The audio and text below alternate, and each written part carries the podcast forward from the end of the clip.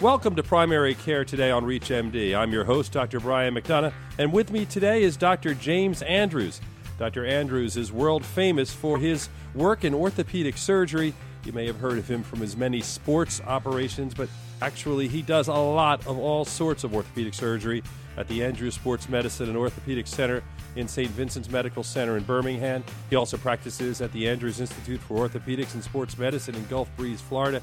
We could go on all day talking about his credentials, but we have an opportunity to talk with Dr. Andrews. And first of all, Dr. Andrews, welcome to the program. Thank you very much. Um, I want to start out. You know, a lot of physicians listen to this, many involved in primary care. What is the most frustrating injury you see? I know you see a lot of pro athletes, you see a lot of weekend warriors. What's the most frustrating thing you come across as far as sports injuries and trying to deal with? Well, if we talk about sports injuries in general that I deal with, we'd have to talk about shoulder, elbow, and knee problems. And I think still the number one super problem that we see in sports is still the, the ACL injury, the anterior cruciate ligament injury of the knee and that's particularly prevalent in in young female athletes, uh, soccer players, and uh, we haven't been able to figure out how to prevent these injuries uh, in these young athletes, and it's still perplexing to us to see it happen. Are there any theories right now? I mean, I've heard people say joint laxity, other things. That anything that you suspect?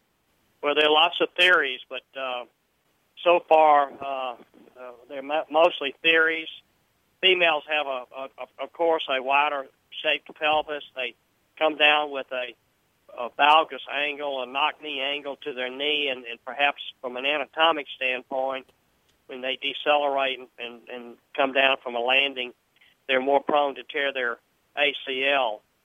Uh, there are other theories that go into it, including hormonal theories, uh, developmental theories. You know, Title IX just was ushered in not too long ago, and all of a sudden we had a bunch of non-athletic young females participating in sports. So obviously that had something to do with it because of the developmental aspects, but eventually the young females will catch up with the males relative to the cutting and jumping sports, and hopefully, uh, with some preventative measures, we'll be able to equalize the, the injury patterns. Right now, though, there's four, five, six, seven to one times female injuries with ACLs compared to males. And yet, of course, and you deal with many of them, you see the famous professional athletes, many male athletes with the ACL injuries, and they, of course, garner a great deal of attention. Are weekend warriors prone to the injury as a result of you know trying to reproduce what they see on TV?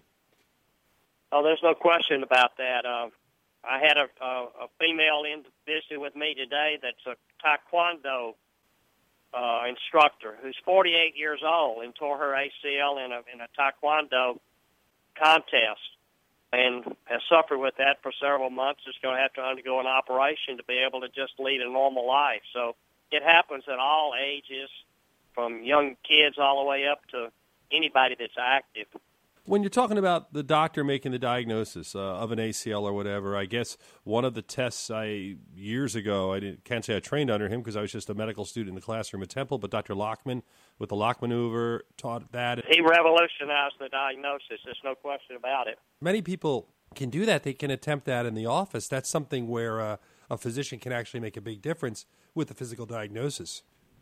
That's a that's a very specific test, and uh, it's one we use all the time. Uh, just a very simple movement of pulling the shin bone forward against the thigh bone, and you feel the the excursion uh, of the shin bone moving forward abnormally. You don't feel the ACL tighten up, and it's a very, very good specific test for a torn anterior cruciate ligament. My guest is Dr. James Andrews, and we're talking about different types of injuries. What about professional athletes? You deal a lot with them. It must take a certain personality because I would imagine these are people they're they're highly trained, uh, they're intense about what they do, and there's a lot of financial pressure on them in career. How do you guide them through many of the tough decisions you do? Well, they're highly motivated, as you well know, and I've said many, many times, uh, if you pick the right patient with the, the, the high level of athletic skills, they'll make you look real good as a as a physician. And honestly, um, some of the high level elite athletes are easier to get back and to take care of than some of the ones that are so-called weekend warriors that perhaps don't have that great athletic ability to overcome an injury. But professional athletes, you know, they have all day each day during their recovery to uh, to do rehabilitation and to go through all the different steps to recovery. And you know, somebody that gets hurt on a Saturday afternoon has a regular job. It's difficult for them to spend the kind of time that it takes to really have a super recovery. Whereas a, a professional athlete has everything in the world going for them medically, from a rehab standpoint, athletic trainers, therapists, doctors, to give them the very best care in the world. You know, you go through a lot in the sense that you're it's highly publicized what you do, the types of surgeries you do and and when you do them. I mean, right now, but it could be different athlete, different month. It just happens to be uh, Robert Griffin III, RG3, the quarterback of the Redskins. You're in the paper almost every day, but a few months later, it might be a pitcher, it might be a basketball player. But how do you deal with the aspect of you know people who are fans? Looking at what you do and hoping it works and questioning what you do and owners saying this and that. What about that aspect of, of your career?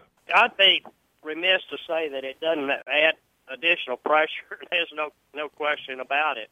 But you know, uh, you, you have to treat everybody special, and you don't try to do something special for an athlete because of an elite status. So you you do the same thing over and over and over again, and treat all these patients the same don't get excited. Try to do something special because it's some big name special athlete. And if you do the best you can do and, and you, carry out your procedure on a repetitive basis and do enough of them over and over again, then you've done the best you can do, and that's how you treat them. If you if you get too excited about it, or get nervous about it, or or or get to wondering and questioning yourself, then you're not going to do a good job. So uh, it, it comes with all the, the territory. Like my wife says, if you can't stand the heat, you have to get out of the kitchen. So you have to be able to to take the good with the bad too. If you're just tuning in, you're listening to Primary Care Today on ReachMD. I'm Dr. Brian McDonough, your host. I'm speaking with Dr. James Andrews, world famous orthopedic surgeon, talking a little bit about the work he does and also uh, relating to what many people feel uh, the pressures they do as physicians in their day to day job as well. How did you get from here to there? I mean, I'm sure you went to medical school like everyone and you probably had an interest in surgery. What led you into the path of sports medicine per se, uh, and then into the realm of, I guess, getting known as the person people would fly to from all over the world? Well, I was a, a high school athlete in three, four different sports. I went to college on a pole vault and track scholarship at LSU. Uh, I wanted to mix medicine with athletics from the word go. Uh, I really wanted to be, and back in those days, we didn't know, we didn't really know what the term sports medicine was. I wanted to be a team physician, so it led me into a medical school at LSU, Tulane residency, and then I did several fellowships in sports medicine uh, with extra training, and then I was fortunate enough to study under a gentleman by the name of Dr. Jack Hughston, who was really the father of modern sports medicine in, in the southeast United States and in the country. And I was able to work with him for 13 years and and worked my way up from high school athletes to college. And all of a sudden, these kids that I saw in high school, like Bo Jackson, were playing college football, taking care of them there, and then all of a sudden they were professional athletes. So it, I sort of grew up with uh, with with great athletes in this part of the country, and made myself available to take care of them. And I didn't have any special plans. I didn't do anything but try to do the best I could and work hard. You know, you mentioned a, a name like a Bo Jackson, who uh, anybody who grew up uh, and watched him play was you know, just fascinated by what he could do. His career uh, was cut short by injury. Um, when you deal with athletes like that, I guess there's a lot of psychological issues you have to deal with. You have to actually talk with them about the pressures and, and moving on in life. How did you deal with uh, an example like a Bo Jackson? What do you do to help move them along? Well, number one, you have to be compassionate with them, and you you have to be realistic with them too. And to some degree, you have to let them down slowly. You have to get to know them. Uh, you have to to to spend a lot of time with them, uh, and you have to show them that you care for them. And you also have to discuss life after sports with them, and tell them that, you know there there is life after an, an athletic career. Uh, and you'd be surprised. Athletes that are really good ones are smart, and they understand that. And, and if you look at the success rate of athletes that have been injured, or even the ones that had a long career, so they're very successful in life after sports. So you have to grow up with them. You continue to to be with them throughout their whole career, win, lose, or draw, basically. One of the things that's happening right now, Dr. Andrews, is a great deal of attention about concussions in sports, college, professional, obviously, with the recent settlement in the NFL, high school. What's your feeling on what we've learned about concussions and what do you see going down the road as the impact and how things might change? I think the biggest thing we've learned is just one simple term. There is no such thing as a ding. If you suspect a concussion, they're out. You know, put them back into their sport, and uh, you take care of them, uh, and you take it serious, and and you don't try to hide the, the, the and, and rush them back at all. The big thing, though, is trying to prevent concussions in the youth athletes because that's where they begin. And when they have something as a young athlete, it should be recognized and it should be treated appropriately and conservatively because if you don't, then they, they become repetitive and then they wind up with problems as college athletes, increasing problems as pro athletes. So the big thing is is to try to prevent them in the junior high and high school ranges.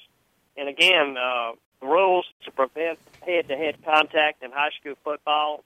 Uh, we've got to really get serious about making those proper calls, uh, just as serious as we do with fines for head-to-head contact in the professional ranks. So uh, it, it's it's a matter of prevention at an early age. That's really the key to what we have to do. I think you bring up a great point, and for those listening who are physicians and team docs, that's a great point, especially at the junior high school, high school level. Those early concussions can lead to major problems down the road, and there's probably a lot of pressure by parents. You know, keep the kids in the game. We want to win. They they think they're playing on a professional level, but gosh, uh, so few even make it to the professional ranks. But beyond that, they've got to live a life and not not have to deal with this. I think uh, it's uh, everything that's been done from the professional rank basically down uh, to the NCAA, who's really behind uh, concussion prevention and treatment, it has trickled down now the pressure zone in high schools and junior high schools. You know, the problem with, with a lot of high schools and junior high schools is that's not where the best sports medicine is. Uh, and I guess the point I'm making there is that one of the things we're trying to do with our national initiative that the Sports Medicine Society is doing uh, relative to the STOP program is trying to promote athletic trainers as mandate athletic trainers in all public high schools and even junior high schools because that's where prevention begins with athletic trainers. That's their job. And we need really better sports medicine care with for all of these young athletes, and it's it's got to be done sooner or later. If you wanted to be remembered for anything as a surgeon, you know, as a physician, what would it be? Prevention of injuries in youth sports. It's that big of an issue. You see that as as probably the major thing well, in your career. Uh, right now, those injuries in in youth sports, all say 29 of them, is at epidemic proportions. Uh, we've seen a, a five to ten fold increase in injuries in in in youth sports since year 2000. We're now seeing young kids, 14 years old, with what I call adult sports injuries, and uh, uh, my whole passion in this twilight of my career is trying to get to the grassroots level and, and get the information out to parents to try to take care of these kids. Uh, two things that we need to know about that is try to not to, to get your young kids involved in a single sport, what we call specialization year round, and watch out trying to do what we call professionalism. So if we could do that, and I can help prevent these injuries, particularly the overuse injuries in youth sports, uh, my career will be successful as far as I'm concerned. Well, Dr. James Andrews, I want to thank you for taking the time to, to join us on this program. I, it, it, was really a pleasure to have you with us. And if you have missed any of this discussion, please visit reachmd.com slash primary care today to download the podcast and learn more about the series. I want to thank everybody for listening, but most important, Dr. Andrews, thank you for taking the time to join us. Thank you. It was great.